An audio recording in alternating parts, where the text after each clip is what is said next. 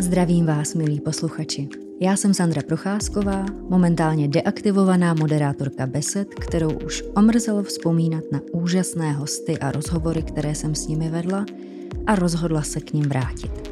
Tentokrát formou podcastu, který vzniká v rámci Dokumentum Institutu a bude otevírat témata, která podle mě rozhodně stojí za to. Milí posluchači a diváci, vítejte u dalšího dílu Vědárny. Partnerem dnešní epizody je vzdělávací projekt Helios pro školy. Mým dnešním hostem eh, je člověk, který působí v Astronomickém ústavu Akademie věd a na Matematicko-fyzikální fakultě Univerzity Karlovy. Získal cenu Litera Astronomika za rok 2020, je autorem populárně naučných knih o slunci a mnoho, mnoha odborných i popularizačních textů. Před lety údajně nechápal, co může být tak zajímavého na objektu, který je vidět ve dne. Dnes je odborníkem na fyziku slunce. Vítám ve vědárně astrofyzika a popularizátora vědy Michala Švandu. Dobrý den. Dobrý den. Já se hned zastavím uh, u toho začátku, u, té, u toho ocenění litera astronomika. Ta se uděluje za popularizaci astronomie. Berete popularizaci jako nedílnou součást práce vědce? Uh, no, jednoznačně. Uh, já osobně si myslím, že vlastně pokud to někdo umí nějakým způsobem předat, tak uh, nikdo jiný nebude o tématu té práce vědět víc než ten konkrétní vědec, který se tím zabývá. A pak už samozřejmě už jeho úlohou ty informace předat buď v nějaké formě přímo veřejnosti, anebo se to snaží předat nějakému prostředníkovi, který je tak tím mezistupněm mezi veřejností a tím vědcem, takže nějakému vědeckému komunikátorovi. A je pravdou, že zrovna ta, řekněme, skupina těch vědeckých komunikátorů u nás v této zemi prostě není velká. Není na to kladen důraz. Na západě tomu je úplně jinak. Tam jako vědečtí komunikátoři jsou vlastně nedílnou a důležitou součástí vědeckých ústavů. A, takže a, e, tam to prostě probíhat musí a vlastně je potřeba si uvědomit, že e, výstupem, typickým výstupem vědecké práce, hlavně v tom základním výzkumu, což je třeba astrofyzika nebo i ta fyzika slunce, je odborný článek.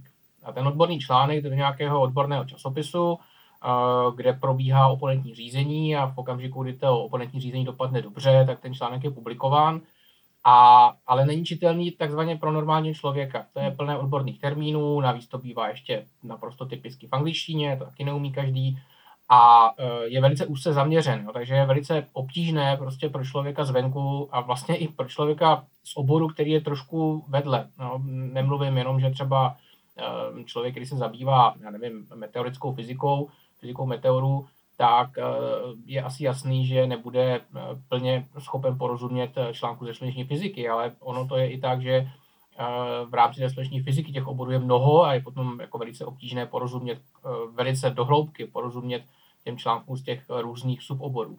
Takže, a já bych se k tomu vrátil k tomu tématu, takže ten odborný článek vlastně pro veřejnost je do jisté míry neužitečný. Ten je užitečný pro posun, v nejlepším případě posun v rámci toho oboru, ale veřejnost něj vlastně nic nemá.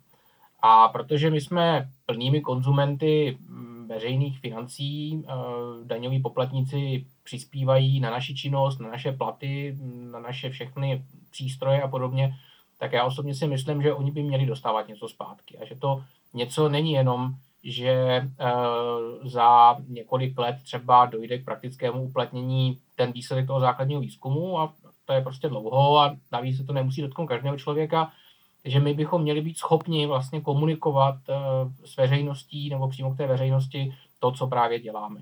A uh, z mého pohledu je to vlastně jako, jako jediná, jediná možnost, jak se trošku zavděčit přímo těm daňovým poplatníkům, kdy o té své, své práci mluvíme, píšeme o ní články, ne ty odborné, ale ty, ty popularizační a snažíme se jak si uh, ukázat uh, i té veřejnosti, že děláme Eh, věci, které mohou být zajímavé. A když to někdo umí jak si dobře popsat, dobře vysvětlit, eh, tak se na to dá eh, hledět i z toho vzdělávacího hlediska. že ukazujeme té veřejnosti, jakým způsobem se ten výzkum posouvá, jestli to je do nějakých slepých uliček, nebo co se vlastně vůbec děje. Mm-hmm. Takže z mého hlediska by popularizace měla být nedílnou součástí vědecké práce. Ono se někdy i stane, že studie někdo ji najde, nějaký like, eh, přečte si ji, vůbec jí neporozumí a vznikne dezinformace. Právě proto, že vůbec neporozuměl tomu, eh, co ti věci vlastně objevili, jestli se to potvrdilo, nepotvrdilo, nakolik se to potvrdilo. Eh, takže myslíte si, že by vlastně tahle popularizace nebo spíš překládání vědeckých výsledků do jazyka lajků mělo být už součástí třeba mm, syllabu na vysoké škole, na každém vědeckém oboru? A to si zase úplně nemyslím. A já si myslím, že takhle, že člověk se nějak narodí a má nějaké vlohy pro různé činnosti. A e, můžou být lidé, kteří jsou naprosto špičkovými věci a, a jsou opravdu dobří ve svém oboru, ale neumí to vysvětlit. Prostě mm. jsou, tak říkajíc, jako mnohem výš než ti všichni ostatní v tom daném oboru a, a veškerá snaha uh, vysvětlit tu problematiku lidem, kteří nejsou na stejné intelektuální úrovni, prostě vychází v ní več. No, to prostě občas to tak je. A uh, myslím si, že to je jedna z věcí, která se tak říkajíc nedá naučit. Uh, to znamená, že si opravdu nemyslím, že by součástí uh, těch uh, kurzů na, řekněme, asi vysokých školách měla být uh, jakási, řekněme, už popularizace, čili prezentace pro širokou veřejnost. Je asi jasný, že vědec musí umět nějakým způsobem prezentovat. Takže samozřejmě učit ty prezentační schopnosti, dovednosti je určitě důležité a třeba na matematicko-fyzikální fakultě na, na našem oboru astronomie a astrofyzika to děláme, učíme uh, takovéhle věci, ale není to pro to veřejné publikum. Je to mhm. spíš mm-hmm. právě pro tu odbornou veřejnost, kde je potřeba taky umět mluvit a umět to vysvětlit vlastně lidem, kteří nejsou až tak úplně úzkými odborníky toho konkrétního oboru. Ale od hlediska té popularizace si myslím, že uh, jaksi by bylo záhodno, kdyby ty vysoké školy nabízely obory, které se tímto zabývají. Takže to je něco, řekněme, na pomezí věd a novinařiny. Uh, takovýhle nějaký, uh, nechci říct slovo kočkopes, jo, ale takovýhle nějaký průnik uh, těchto dvou oborů uh, a z těchto absolventů by se právě mohli rekrutovat ti uh, vědečtí komunikátoři. A je pravda, že vlastně první vlaštovky tady už máme.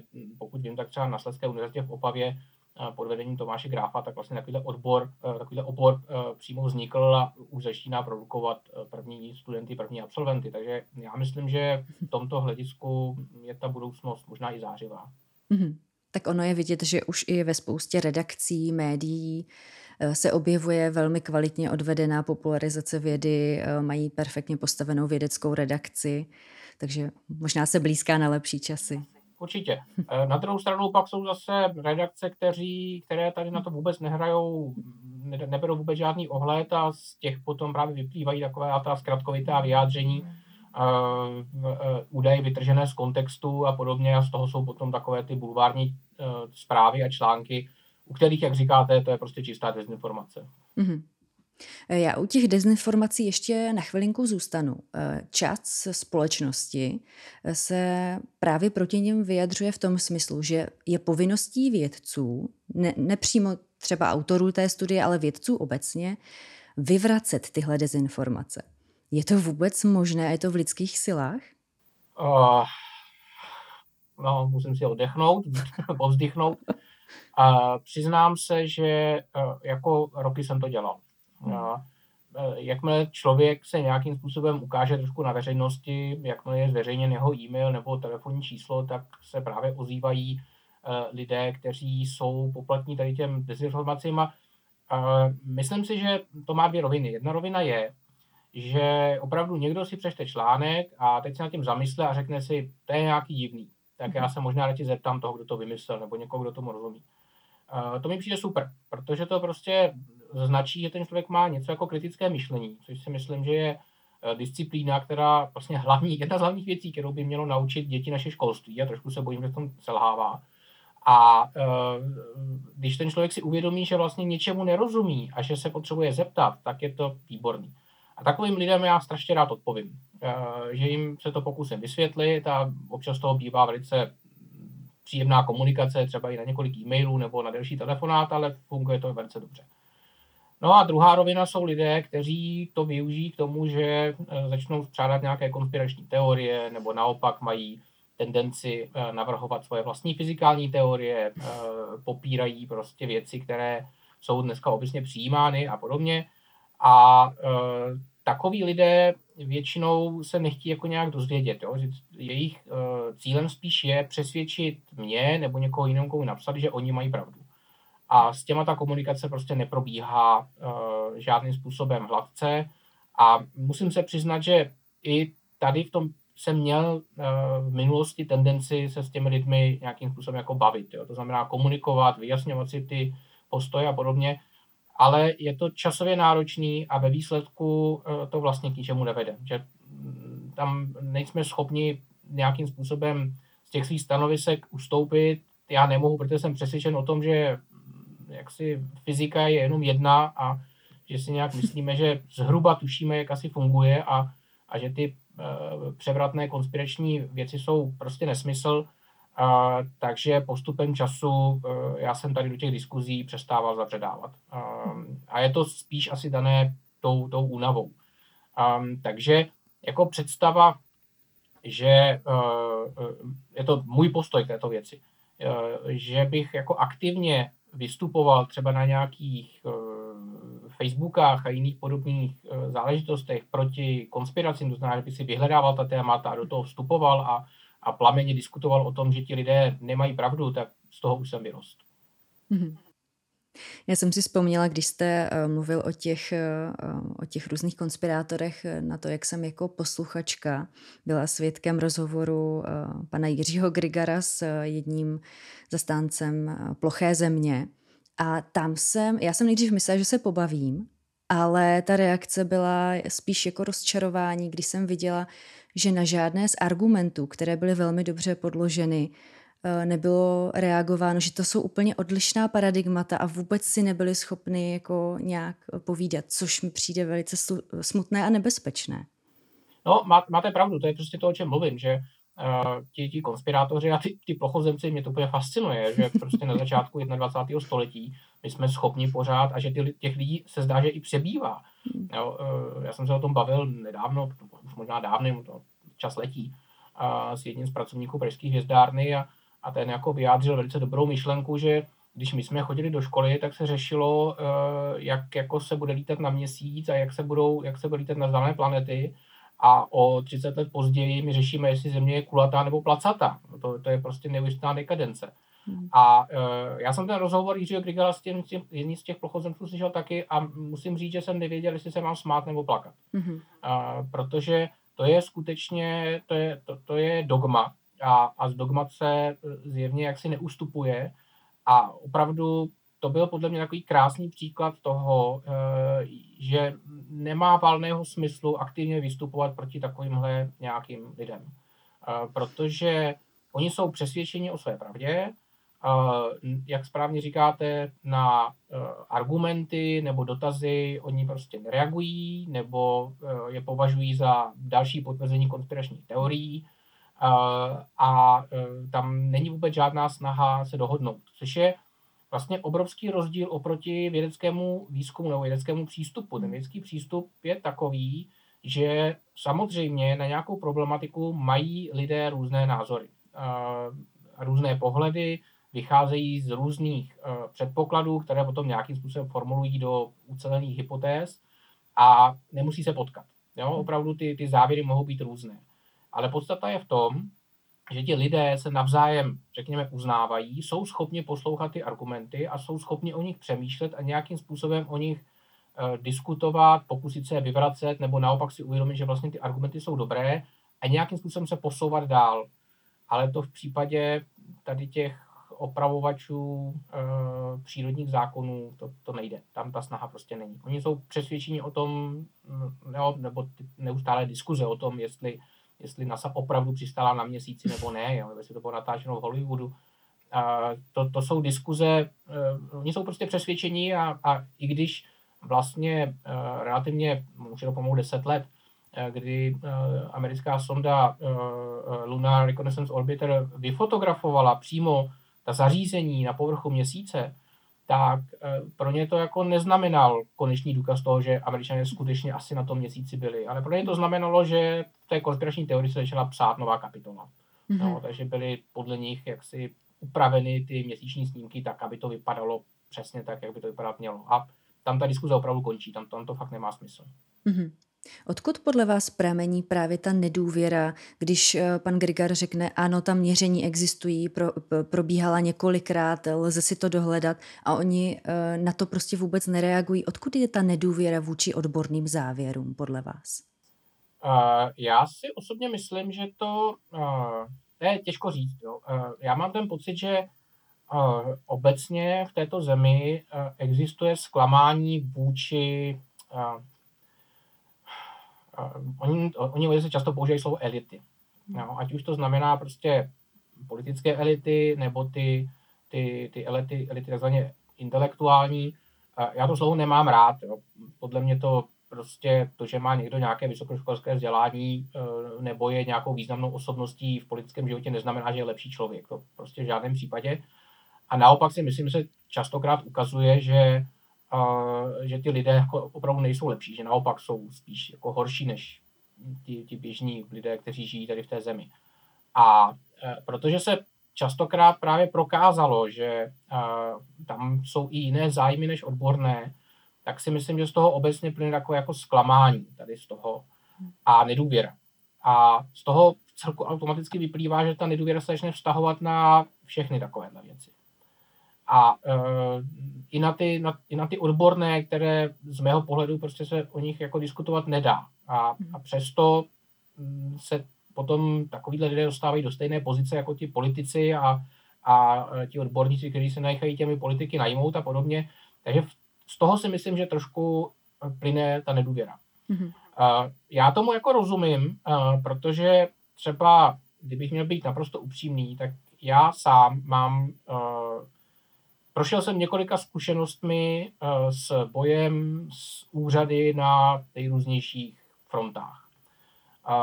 Ať už se to týká sociálky, zdravotní pojišťovny a podobně, prostě řešili jsme nějaké problémy, které eh, jak si ty úřady jak si nepostupovaly tak, jak by postupovat měly, ať už teda z hlediska neznalosti nebo z hlediska lenosti, to nevím. A e, mě to jaksi vybudilo samozřejmě přirozenou nedůvěru k úřadům obecně. Jo, takže já osobně jsem teď mm, jaksi velice nedůvěřivý k čemukoliv, co nějaký státní aparát uh, uh, vyhlásí a to je založené na mých osobních zkušenostech. Uh, přestože si uvědomuji, že um, jak si do toho kontaktu potom už vstupuju s nějakým, um, řekněme, posunem v tom názorovém, té názorové rovině a že už nejsem úplně objektivní, ale už si nemůžu úplně pomoct, protože ty zkušenosti prostě za mnou jsou a, a e, potom se od toho odvíjí veškerá ta další komunikace a jaksi snahy a podobně. Takže já, já si myslím, že u spoustě lidí to může být vlastně úplně stejné, akorát e, je to vstažené vůči jiným oborům. Může to být opravdu vůči odborníkům obecně a e, jestliže to jsou problémy s odborníky na nějaká témata, která nás přímo ovlivňují, si samozřejmě v zašluzní situace musím jmenovat jo, lékaře a epidemiologii mm-hmm. podobné, tam to je krásně vidět, a, tak e, z toho prostě začne vyplývat uh, zase ta uh, zděděná automatická nedůvěra vůči odborníkům obecně a, a věřím tomu, že tam to rozčarování prostě má tady ten původ. Mm-hmm.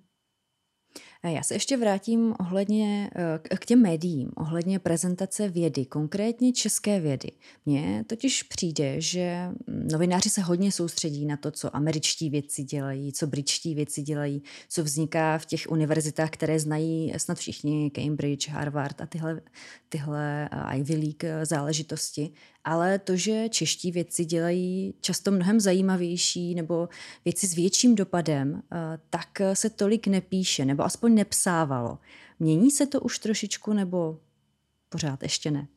Já myslím, že to pomalu mění a to právě eh, v důsledku eh, formování těch pracovních pozic těch vědeckých komunikátorů. Samozřejmě pro spoustu novinářů je jednodušší sáhnout po agenturní zprávě. Hmm. A tam jednoznačně je vidět ten posun toho západního světa, kdy NASA, ESA, tři roky jsem strávil v Německu, takže vím, že i ty německé odborné instituce opravdu mají člověka, který je odpovědný eh, na té pozici toho vědeckého komunikátora, který tam chodí po těch eh, různých odděleních, kancelářích, věcích a ptá se, nemáte něco zajímavého, tak si to nechá sdělit a řekne, jo, to je fakt zajímavý, s tím by se dalo pracovat. A, takže vytvoří nějakou tiskovou zprávu, která jde potom do agentur a když je to dostatečně, řekněme, průhledné nebo, nebo uh, nechci říct bombastické, ale něco, co by se zdálo, že je opravdu zajímavé, tak se to dostane až k nám, skrze ty agenturní zprávy. Um, a pro novináře je samozřejmě jednodušší stáhnout tu už propracovanou agenturní zprávu a vydat ji a říct, jako v podstatě tím říká, že třeba astronomie nebo výzkum vesmíru uh, se dělá především v zahraničí a, a vypadá to, že v Čechách se vlastně nic neděje. Hmm. Uh, máte pravdu v tom, že to je uh, velice zkreslený pohled. Já osobně si myslím, že uh, česká věda v některých oborech, samozřejmě ne, nená to říct úplně o všech, ale uh, té světové konkurovat může a konkuruje, vidíme to na těch odborných publikacích a chybí nám tady ten jeden řetězec, který se snaží právě přeložit Eh, ty výsledky do eh, takové řeči, aby to byl schopen chopit se toho novinář a vydat to jako eh, dobrou zprávu.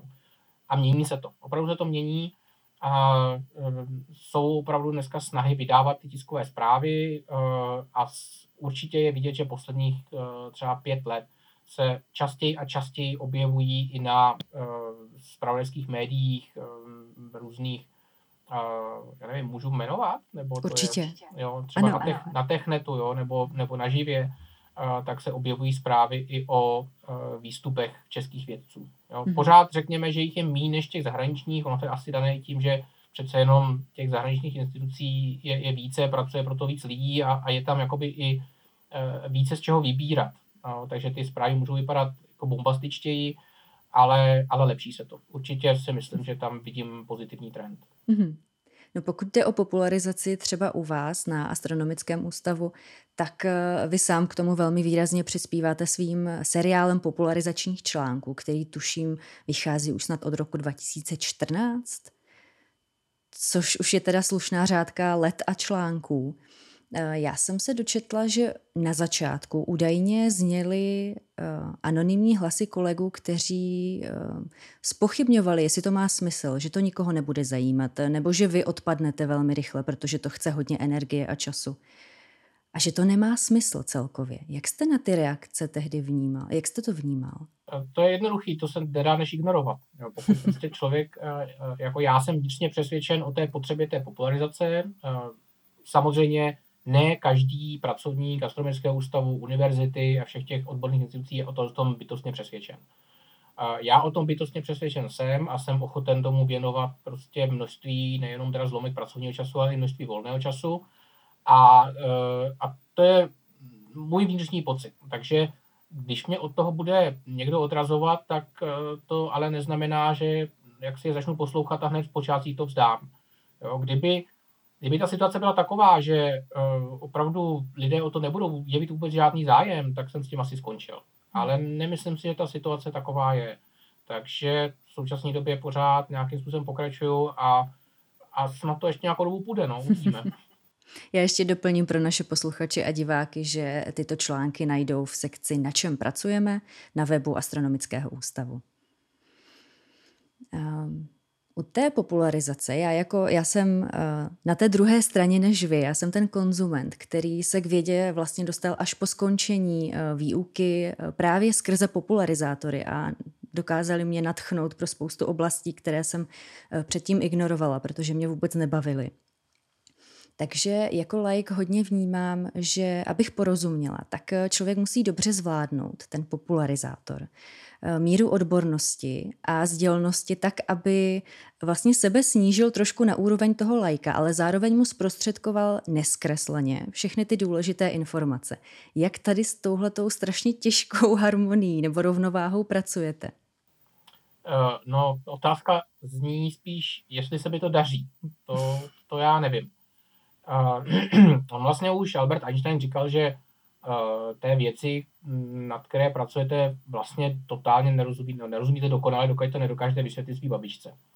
A, a to si myslím, že je velká pravda, protože i když eh, člověk teda přemýšlí o těch svých věcech, eh, tak by měl být schopen skutečně o tom přemýšlet do takových detailů, aby to byl schopen velice, řekněme, poutavou nebo aspoň srozumitelnou formou přeložit do jazyka těch vodovkách lajků. Problém v popularizaci třeba, kterou se zabývám já v rámci té činnosti na Astronomickém ústavu v Ondřejově je, že spousta těch článků je mimo můj obor.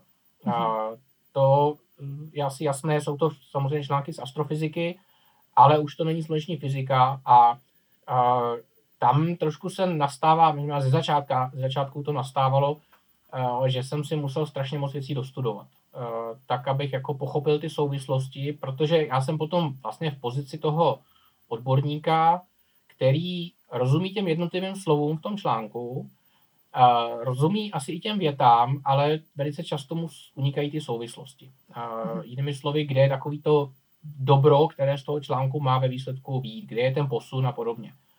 A e, tohle zabralo trošku času. Se v tom nějakým způsobem zorientovat. Um, snad se to v poslední době už trošku vylepšilo, protože přece jenom tematicky uh, ti odborní pracovníci Astronomického ústavu řeší podobná témata, uh, to znamená, že tam dochází k nějakému posunu v rámci nějakého tématu a už si člověk většinou pamatuje to, co uh, předtím nějakým způsobem studoval. Já jsem si nějak uvědomil, že a ono to je asi na těch mých pracech vidět, uh, že to rozhodně není tak, že by, že by, řekněme, většina textového rozsahu toho článku byla o tom novém výsledku. A to obvykle je tak odstavec 2, 3. A ten zbytek uh, velice typicky je široký úvod do té problematiky. Čili hmm. jakoby ukázat, čeho se to týká, jakým způsobem se ty problémy obecně ve světě řeší a teprve potom nějakým způsobem se pokusit zaměřit, uh, trošku uh, zúžit tu, tu problematiku uh, k tomu tématu toho článku samotného.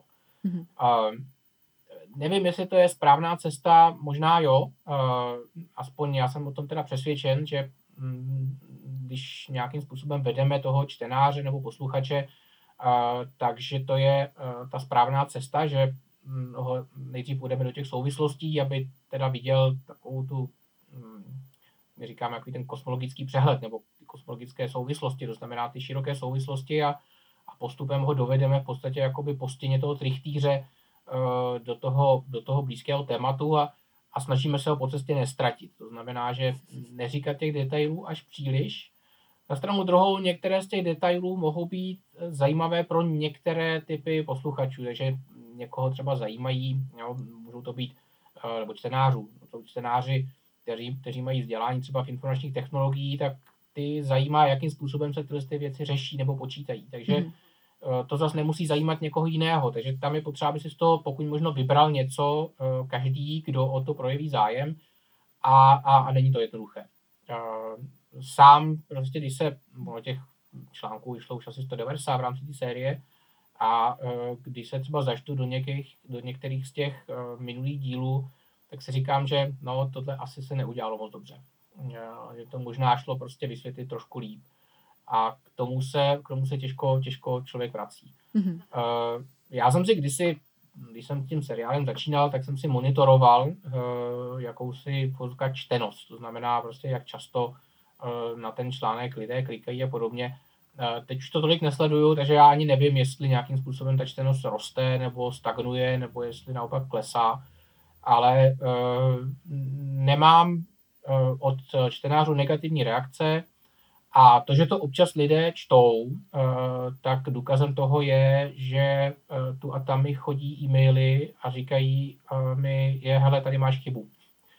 A opravdu se mi to stane, že tam prostě je nějaká, nějaká chyba nebo nějaká nejasnost a takovéhle zprávy mě vlastně těší, protože na tom vidím, že ta práce není úplně marná a že ten, že o tom textu lidé přemýšlejí a že mu zřejmě i někteří rozumějí, když v tom jsou schopni prostě najít chyby. Takže mm-hmm. z mého hlediska asi takhle.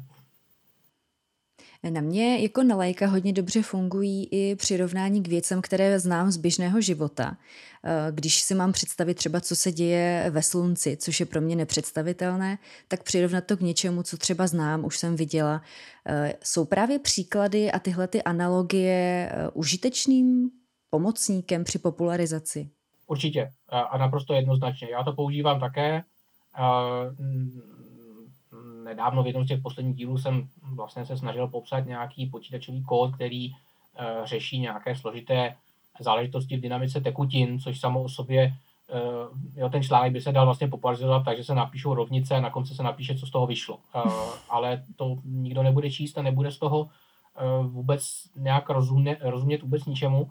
Um, takže uh, tam samozřejmě přirovnání k řece třeba, uh, protože to je taky tekutina a můžeme si tam vysvětlit, jaký rozdíl mezi laminárním a turbulentním prouděním a, a obtékáním překážek a podobně, tak to funguje. To naprosto funguje. Uh, trošku nebezpečí tady těch přirovnání je v tom, že mohou být zavádějící. Uh, právě proto, že podmínky v těch kosmických tělesech jsou naprosto odlišné parametricky úplně jiné než to, co máme tady na Zemi, teploty, hustoty a tak dál. Takže to může potom vést trošku na cestí, že se vlastně ty kosmické objekty opravdu chovají úplně stejně, jako se chovají věci, na které se tady můžeme šáhnout na Zemi. A na stranu druhou, myslím si, že je to možná lepší, než aby ten čtenář nebo posluchač nebo divák Eh, zůstal naprosto, naprosto ztracen a eh, ne, nedokázal si vůbec vlastně představit, jak to funguje. Mm-hmm. Takže třeba v případě toho slunce my velice často mluvíme o, o konvekci, což jsou prostě turbulentní pohyby ve vnější obálce slunečního tělesa a jakkoliv je to přirovnání naprosto špatné, no, fyzikálně jsou to úplně jiné jevy a podobně, tak konvekce prostě probíhá, když vaříme polévku. Takže proč to nepřirovnat uh, tady této situaci když eh, mm, já, když budu mluvit o turbulenci a, a konektivních buňkách a promíchávání a podobně, tak o tom samozřejmě eh, člověk neznalý to ne, nebude tomu rozumět tolik, jako když řeknu, že to je něco podobného, jako když se vaří voda v hrnci eh, a nudle nám v polévce trasují pohyby té přehřáté látky, tak to si každý hned uvědomí, jak to asi vypadá. To je perfektní právě, no. Eh, je podle vašich zkušeností teď, když jsme eh, všichni prožili dlouhé období eh, distančních výuk, lockdownů, práce z domu, je větší hlad po vědeckých tématech ve společnosti? A to nevím, jestli na to dokážu odpovědět. Já si myslím, že spousta lidí mm, měla prostě existenční problémy, ať už zdravotní nebo související s tím, jakým způsobem tato země řešila tu problematiku té pandemie. A, takže si nejsem úplně jistý, jestli jako lidi na to mají nějakým způsobem sílu a jestli se to, ten hlad po těch vědeckých tématech nějakým způsobem zvětšuje nebo zmenšuje. Co jsem si asi povšiml, je, že možná a ta, ta uh, řekněme, nevím si hlad, ale uh, je to snaha o motivaci, uh, že mnohem víc třeba se vědci dostávali do distančních výuk do škol. Mm-hmm. A tam ta motivace je jednoznačná, protože měl jsem doma dvě prvostupňové děti, které byly prostě měsíce a měsíce na, na distanční výuce a jednoznačně jsem viděl tu šílenou demotivaci, která tam, která tam je ta, ta otrava toho, že se vlastně kouká jenom do monitoru a ještě tak jako chvíli denně s těmi spolužáky se ty děti vlastně vůbec nepotkají, protože za prvý to je zakázaný a za druhý to stejně reálně nejde. A e, potom vlastně jenom samovolně, samostatně řeší nějaké úkoly a, odezdávají prostřednictvím nějakých e, elektronických médií a dostávají zpětnou vazbu ve formě jenom proškrtaného listu, jo, že ani ta paní učitelka si s těmi dětmi jako nepromluví o tom, co tam bylo špatně, on jenom vyznačí ty chyby a, a to je, to je prostě špatně. Uh, takže uh, doma jsem opravdu viděl, jakým způsobem to vedlo k demotivaci toho dítěte, až jsme jako přemýšleli, že to neřeší někde i jinde, nakonec jsme teda nemuseli. A uh, já potom rozumím tomu hlavu těch učitelů, kteří, když si to dost uvědomí, tak se říkají, hele, my to prostě musíme nějak zpestřit. A, takže když probírají v rámci provouky vesmír, tak si prostě pozvou někoho, kdo o tom vesmíru je schopen mluvit i jinak, než jenom, že se promítnou kapitoly z učebnice a zadá se domácí úkol seřajte planety podle velikosti nebo, nebo něco takového. A, takže tam to podle mého bylo vidět to zlepšení. A, já se trošku bojím, že teď to zase upadne, a, protože školy budou asi dohánět, a, co nestihli během té distanční výuky a přece jenom ty rámcové vzdělávací programy se, by se měly nějakým způsobem naplnit Um, takže nevím, jestli tento trend uh, zůstane, nebo, jo, nebo jestli se to naopak vrátí zase uh, do do toho, co to bylo. Jinými slovy, že hmm. ty děti mají dostatek podnětů v rámci té povinné školní výuky, která probíhá tou kontaktní formou a, a není prostě potřeba jim to v takové míře oživovat nějakými, nějakými externismy, externisty. Um, spousta prostě přednášek popularizačních hm, se přenesla na internet. Um, já osobně třeba uh, přes uh, ta online média přednáším strašně nerad. Uh, a ten důvod je jednoduchý, že nemám vůbec žádnou zpětnou vazbu. No, to, to si můžu doma mluvit do zdi a budu mít zhruba stejnou zpětnou vazbu, jako když mluvím do monitoru, kde třeba na druhé straně internetu mě poslouchá 100 lidí, ale já nevím, jak se tvářejí. Nevím, jestli to, co povídám, jestli už je to nudí a půlka jich usnula, nebo jestli naopak eh, mají pocit, že to nechápou, takže se prostě tváří nechápavě a neřeknou to, protože se z nějakých důvodů bojí, nebo, nebo je to vlastně ani netrápí. Um, takže z tohohle hlediska se trošku bojím, že to jsou, že to jsou ztracené příležitosti. Hmm. Um, takže já vlastně nedokážu na tu vaši otázku odpovědět. Jasně, rozumím. Ale tak doufejme, že eh, ten hlad po informacích třeba z medicíny nebo z té epidemiologie, ten pochopitelně byl a možná se nám trošku přilije pozornosti i do jiných vědních oborů, možná se tam naleznou zajímavé, zajímavá témata i, uh, i pro ty, kteří je původně nehledali. Abychom Abychom uzavřeli tu kapitolu popularizace nějak optimisticky, pravděpodobně, tak eh, mám na vás otázku, co vám vůbec ta popularizace dává, protože čistou náplní vaší práce to není, je to podstatě hodně vaše aktivita, vaše volba, tak co vám to přináší zpátky? No, je to právě ten pocit, nechci říct jako vnitřního uspokojení, ale, ale ten pocit, že uh, jakožto čistý konzument veřejných prostředků dávám něco zpět protože pro mě tohle je důležité. Já jsem byl jako vychováván, že by člověk neměl žít na dluh, byť samozřejmě jsou situace, kdy to jako úplně nejde, a že by se snažil, měl, být, měl snažit být společnosti co možná nejvíce prospěšný. A ten základní výzkum, tam ta prospěšnost té společnosti je prostě problematická. To jsou poznatky, které mohou do té praxe se dostat za 5, 10, 20 let a, a nebo možná nikdy. Takže nějaká ta cesta, jakým způsobem to vracet zpátky, je skrzevá tu popularizaci. A to je takový ten hlavní motor, který mě v tom, tom žene dopředu, který jak si nutí neustále nějaké takovéhle aktivity vyvíjet a já bych bez toho asi nespal úplně dobře. takže, takže tak nějak to je. Diváci České televize vás mohou znát eh, třeba i z filmu Helios o inspirativním příběhu profesora Druckmillera, jeho fotografiích a jeho práci při zatměních slunce. Eh, co je podle vás největším přínosem takového filmu? Může pomoci i popularizaci věd? Určitě, já jsem přesvědčen o tom, že vlastně Helios byl, byť to teda není film o slunci, je to film o Miloši Druckmillerovi a, a jeho zajímavé cestě, jak se dostat jaksi na světovou špičku ve vědě. A přestože to je, jak si podlukách, normální, skromný člověk, eh, dá se s ním normálně mluvit o libovolných tématech a, a naopak je to člověk velice vřelý. On není to žádná, žádná celebrita, aby se tak dalo říct, nebo aspoň se tak nechová.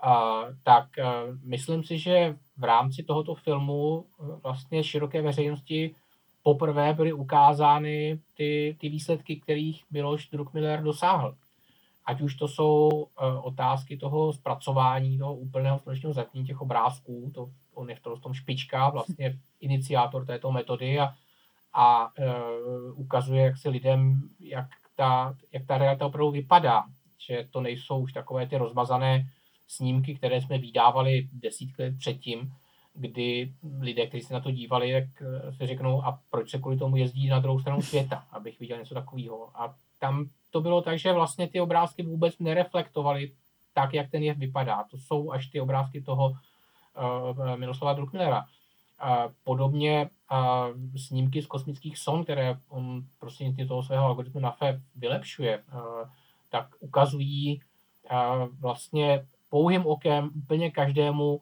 jednoznačně viditelnou dynamiku, kterou vidíme v té sluneční atmosféře. Uh, to do té doby nebylo úplně známo, veřejnosti určitě ne. A on to vlastně dokázal podat takovou formou, aby člověka, kterého to vůbec nezajímá a vůbec nic o tom neví, tak jenom, že se dívá na ta videa, na ty snímky, tak tím prostě musí být fascinován. Uh, takže z tohohle hlediska si myslím, že on odvedl obrovský kus práce. Přestože ta práce je vědecky velmi hodnotná, tak uh, ukazuje vlastně zajímavost toho objektu studia slunce a uh, opravdu si myslím, že na tomu, tomu našemu oboru uh, obecně v tom jeho zviditelní strašně moc pomáhá v tom pozitivním slova smyslu. A ten to... Helios byl vlastně tady o tom. Takže, mm-hmm. takže um, obrovský kus práce uh, autoři toho filmu, jeho producent uh, inženýr Kýr a, a režisér Ondřej Sovík, uh, za to jednoznačně z mého pohledu obrovské díky. Já, jak jste zmiňoval uh, tu, tu cestu přes krásné, uh, že člověka je lajka, nejdřív to, ta krása přivede vlastně k tomu, že se zajímá o to, jak ta krása vzniká a tím pádem se začne i dovídat ty věci, tak to je přesně ta cesta, která na mě funguje uh, ve sta případů a byla jsem úplně nadšená právě těmi videi ze sond zpracovanými prof, profesorovým programem. Úžasný. Já, já musím souhlasit, tak to opravdu je a domnívám se, že z dlouhodobého hlediska eh, to může jaksi zvýšit zájem o ten obor jako takový. Eh, protože třeba zrovna sluneční fyzika byla dlouho trošku na úbytě, eh, byť v našich zemích má obrovskou tradici, ale, ale nejsou to ta témata, která jsou, abych tak řekl, jako sexy. Jo? Kosmologie, ta je hrozně sexy, protože to je tajemný, Eh, máme tam ty temné entity, kterým doteďka vůbec nerozumíme, eh, ta, ta temná eh, hmota nebo skrytá látka, temná energie, to jsou vlastně taková jako klíčová slova, která říkají, je, hele, to je prostě zajímavý, černá díra, že jo, to je prostě obrovský exotický objekt a podobně. A pak je tam nějaký slunce, že jo, nuda, no, prostě ve dne svítí, každý ho vidí, co s tím. Um, tady je vidět, že to nuda není. No kromě uh, samotného filmu jsem ještě nezmínila, že vznikl projekt Helios pro školy, který má jak film, tak i výukové materiály právě zaměřené na fyziku slunce přinést i do škol. Uh, doufejme, že po konci distanční uh, výuky se to začne, začne rozbíhat, protože teď je to všechno zmražené samozřejmě a školy hodně dohánějí. Máte dojem, že ve školách je věnováno dost pozornosti právě fyzice slunce? A um, já, já zase nevím, jestli má smát nebo brečet, jo, ale uh, obecně si myslím, že uh, ve školách je věnována čím dál tím metní pozornost exaktním vědám. Uh, bavit se o fyzice slunce je podle mě něco, co vůbec nemá smysl. Teď zase dochází k revizi rámcových vzdělávacích programů a jakým způsobem je vlastně jsou škrtány ty exaktní vědy, tak já si říkám, že kam to vlastně spějeme.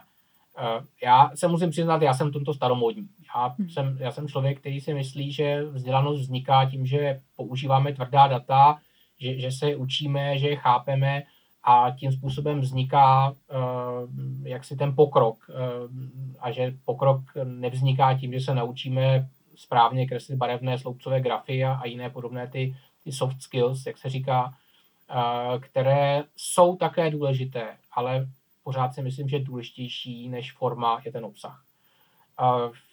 To je něco, co si myslím, že školství v poslední době jako hodně reviduje spíš e, směrem k těm, e, k těm měkkým dovednostem a já nevím, já to nedokážu posoudit z toho dlouhodobého hlediska. Já na to mám nějaký názor, který může vypadat jako dinosauří, možná je, a, a, možná se mýlim, jsem ochoten to připustit, že možná do budoucna opravdu to není cesta snažit se naopak jako rozšiřovat ty obzory. Takže uh, exaktní vědy z mého hlediska dostávají na školství těžce na frak. Já sám musím říct, že protože manželka pracuje v muzeu, tak oni měli před uh, rokem nebo dvěma vlastně výstavu, která se jmenovala osmdesátky. A tam jsme našli učebnici přírodovědy pro čtvrté ročníky pro čtvrtou třídu, mm-hmm. v kterých my jsme se učili. A když jsem to porovnal eh, s učebnicí přírodovědy eh, své dcery, která byla tenkrát ve čtvrté třídě, eh, tak jsem si říkal, že ta redukce té látky je prostě obrovská. Jo, že to, co se učilo v rámci té přírody za nás, tak dneska se učí, jestli polovina, tak asi přeháním. Hmm. A jak říkám, já, já nevím, jestli to je dobře nebo špatně. To, to nedokážu úplně posoudit.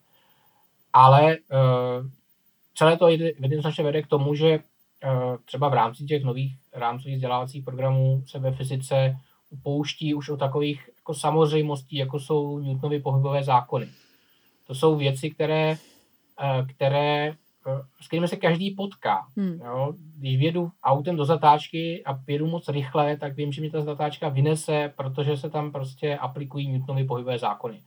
To jsou základní přírodní zákony, o kterých si myslím, že by měl vidět každý člověk, protože ho prostě ovlivňují. Jo? E, že když jedu autem moc rychle a mám před sebou malou mezeru před předchozím autem, tak je mi asi jasný, že to nedobrzdím, protože tu fyziku prostě neokecám.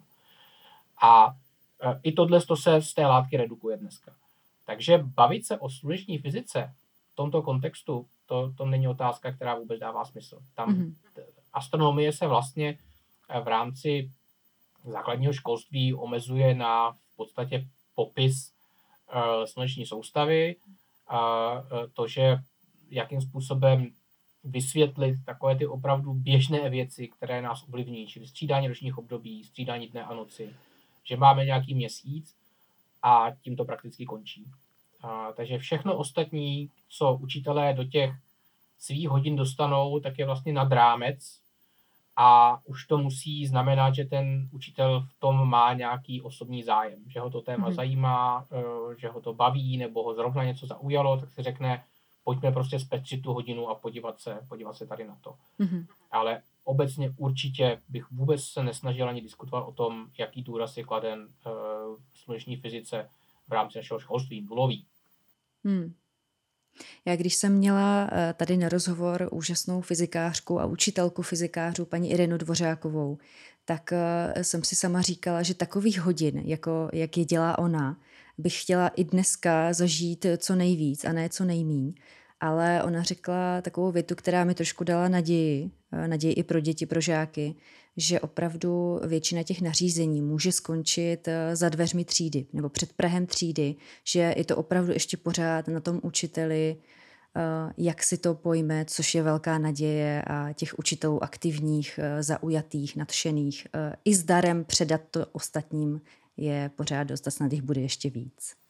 Ano, s tím souhlasím. Je to, je to tak a je to obecně to je otázka celého školství, že celé to školství na libovolné úrovni je postaveno na tom konkrétním člověku. A, a v podstatě existují různé, já nevím, říkáme tomu návody, jak se s tím, jak si poprát, ať už jsou to návody ve formě nějakých těch vzdělávacích programů nebo, nebo návody ve formě učebnic, ale pořád ve výsledku je to ten učitel, kdo kdo eh, prezentuje tu látku těm žákům a jestliže je učitel dobrý, jestliže o to má zájem, tak je jednoznačně schopen prostě předat té látky mnohem víc, než by měl. Naproti tomu, když je ten učitel demotivovaný, tak eh, vlastně správně nepředává ani tu látku, co by předat měl. Zase můžu mluvit z vlastní zkušenosti na vlastních dětech.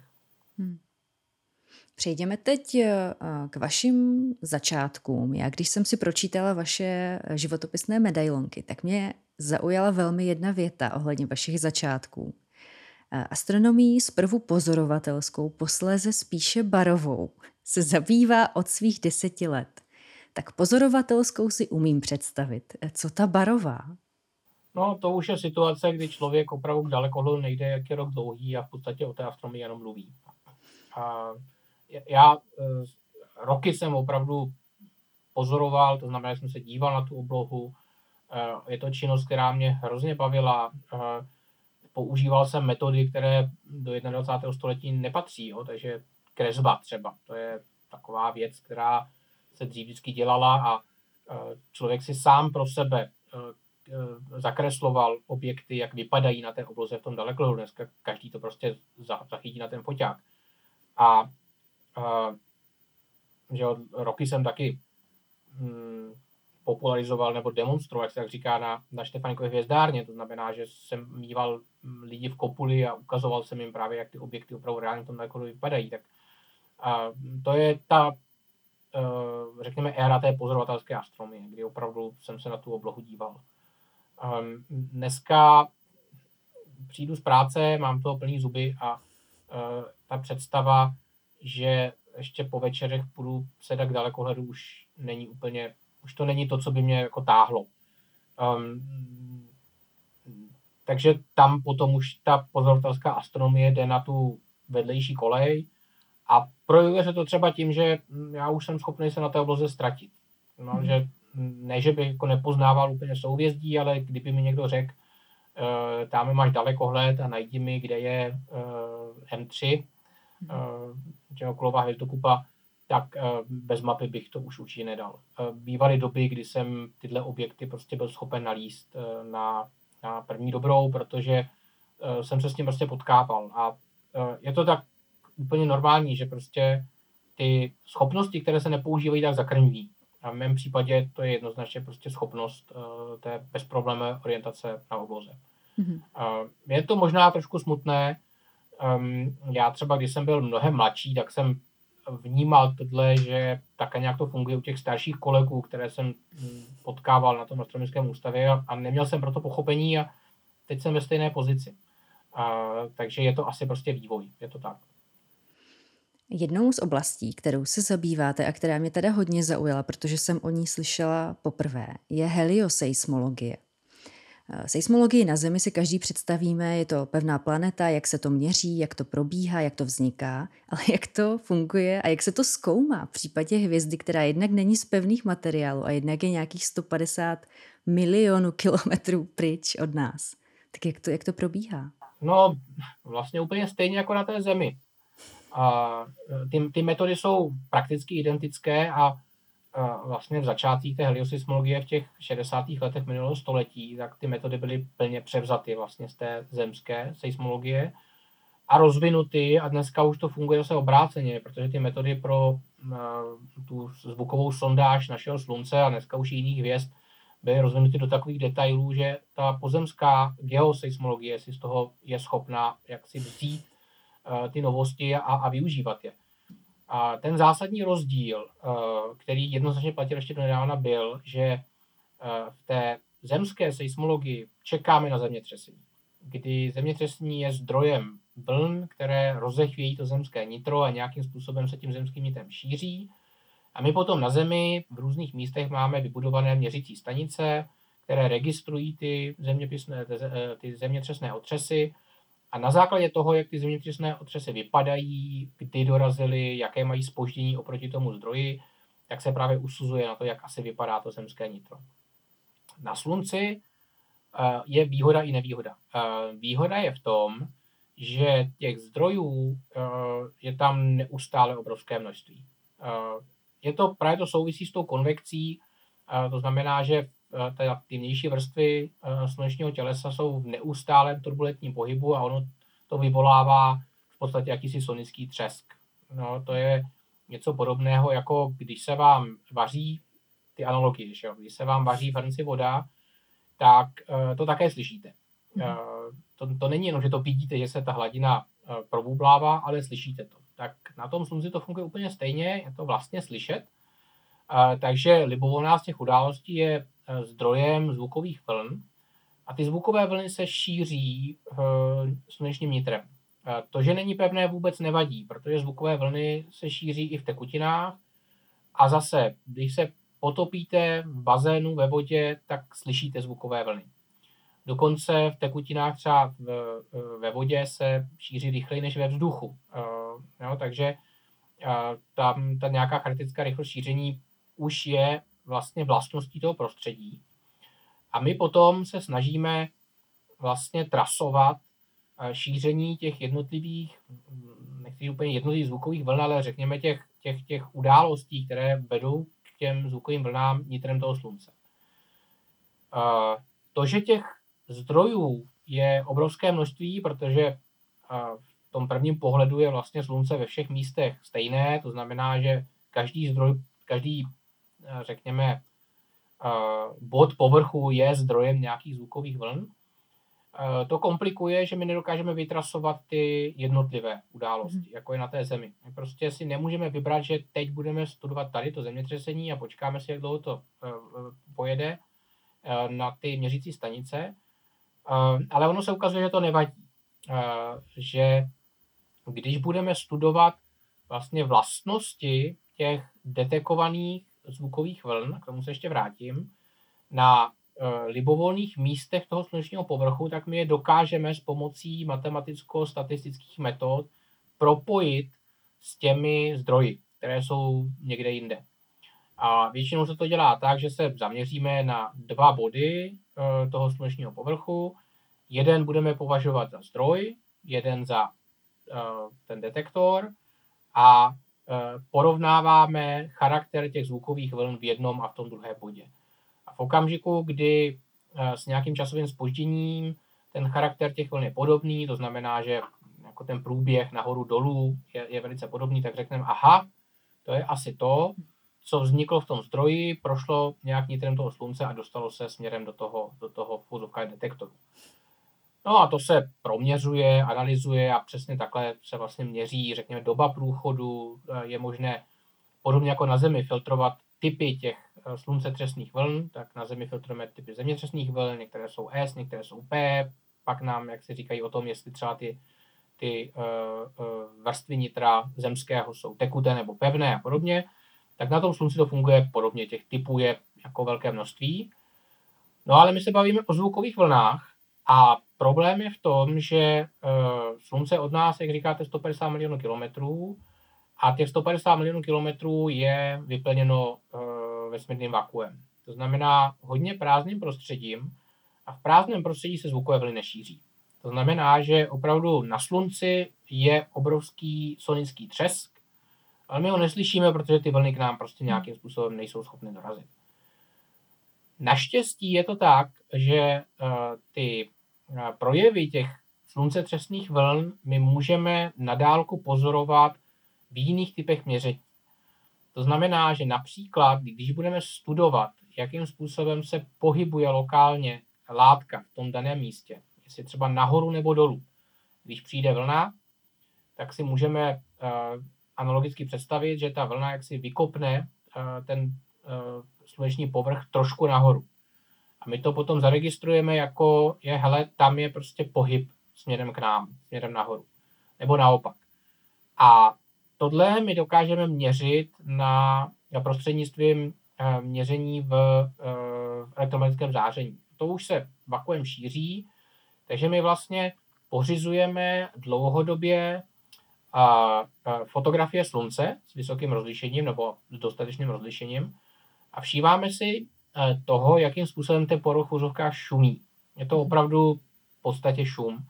Ale ten šum není úplně náhodný, on má některé charakteristické statistické vlastnosti a ty statistické vlastnosti odpovídají právě vlastnostem vlastně projevů těch zvukových vln.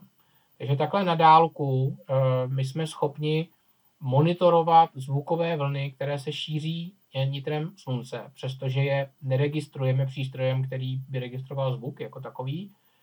A když se to potom zpracuje v počítači prostřednictvím mm, sofistikovaných matematicko-statistických metod, tak se právě dozvídáme o uh, vlastně charakteru těch vln, jakým způsobem, jakým rychlostmi se šíří, uh, jestli jsou spožděny, zrychleni, zrychleny, jakým směrem se šíří a na základě toho jsme schopni usoudit, eh, jak vlastně asi vypadá to sluneční nitro. Mm-hmm. Takže ono se vlastně dá říct, že to je taková seismologie šumu, protože je to všude a, a je to slyšet, vidět, slyšet na, na všech místech slunce. Musely na to být vyvinuty metody a, a to jsou právě ty metody, které se dnes vrací té geofyzice. Protože uh, dnes jsme v situaci, kdy geofyzika už nemusí pro uh, sondáž třeba mělkých vrstev zemské kůry čekat na zemětřesení, ale stačí třeba nárazy mořských vln na pobřeží. I ty generují dneska seismické vlny, které byly vždycky považovány za šum eh, a odstraňovány z těch měření. A eh, dnes se naopak ukazuje, že to je stejně jako na tom slunci, že to sice má charakter šumu, ale není to úplně náhodné, má to nějaké pěkné vlastnosti, které se dají použít k sondáži těch masivů, třeba pobřežních oblastí a podobně. Takže tam dneska sluneční fyzika vrací uh, to, co se naučila té geofyzice a ta symbioza tam funguje velice pěkně. Co nám může právě helioseismologie nám pozemšťanům přinést nebo odhalit v blízké budoucnosti třeba? no ta situace je taková, že my vlastně doteďka nevíme úplně přesně nebo dostatečně detailně, jak slunce vypadá ve svém nitru. My máme jako velice konkrétní představy, které jsou založeny ať už na počítačových modelech, které se potom porovnávají právě s pozorováními, ale ty, ty představy nám říkají, že třeba v nějaké vzdálenosti jsou to vlastně nazvané jedno, jednorozměrné modely. Jinými slovy, my si představíme, že to slunce je ve všech svých směrech stejné a my jsme schopni popsat, jak v tom nějakém průměrném směru vypadá. To znamená, že jsme schopni popsat, jaký má průběh teploty, třeba v centru je to skoro 16 milionů stupňů, k povrchu je to zhruba 6000 stupňů, jaké je průběh eh, hustoty, v centru je to asi 150 násobek hustoty vody, když se budeme pohybovat směrem nahoru, tak se dostáváme eh, do hustot, které jsou třeba o 7 řádů, méně než je hustota vody a podobně. Ale uh, už nedokážeme tady z toho říci, jak konkrétně vypadají třeba uh, ty konvektivní pohyby v tom konkrétním místě. To z toho modelu prostě nevyplývá. Uh, to je něco, co musí vyplynout z měření a tam je helioseismologie vlastně jediná, která dokáže tohle nějakým způsobem mapovat. Uh, dneska jsme v situaci, kdy dokážeme se dostat k popisu a řekněme to proudění toho materiálu, to znamená, jakým způsobem ta konekce probíhá, to je jedna z takových důležitých věcí, protože a, sluneční těleso není tvořeno takovým tím běžným plynem, který nacházíme tady na Zemi. Je to tvořeno velice horkým plynem, který obsahuje velké množství nabitých částic. E, v podstatě se k tomu dá, se to dá pohlednout tak, že protože ty nabité části se, se teda pohybují nějakým směrem, takže ve slunci všude tečou nějaké elektrické proudy. Nejsou omezeny na kovové vodiče, jako tady na Zemi, ale prostě protékají volně tím materiálem. A e, my dneska víme, že když někde protéká nějaký elektrický proud, který ještě navíc proměný a neteče pořád všude stejně, tak e, to vede jednoznačně ke vzniku magnetického pole. A my dneska víme, a víme to už dlouho, že na Slunci ten magnetismus hraje obrovskou roli. Všechny ty procesy sluneční aktivity, třeba sluneční skvrny, erupce eh, a další efekty, které mohou i negativně ovlivňovat tady technologické prvky na Zemi, tak eh, vznikají působením a změnami v magnetických polích. A my dodnes vlastně nevíme, jak ta magnetická pole vypadají vnitru Slunce. My je, jsme je schopni pozorovat zprostředkovaně samozřejmě na povrchu Slunce a v té sluneční atmosféře, ale uh, jak vypadají opravdu v tom nitru, tak to říct neumíme. A tam určitě hodně důležitou roli hraje ten charakter toho proudění. To znamená, my bychom měli být schopni uh, v budoucnosti snad relativně blízké dobře vymapovat proudění uh, toho horkého, té horké látky, toho plazmatu vnitru slunce, jakým způsobem to vede ke vzniku ovlivňování a, a vlastně přeformovávání těch magnetických polí, ze kterých potom vznikají ty efekty sluneční aktivity. A čeho my chceme dosáhnout, je, abychom dokázali to nejenom mapovat a pochopit, ale předpovídat. Hmm. To znamená, že říct, že máme takovou nějakou situaci a říct, že ta se za několik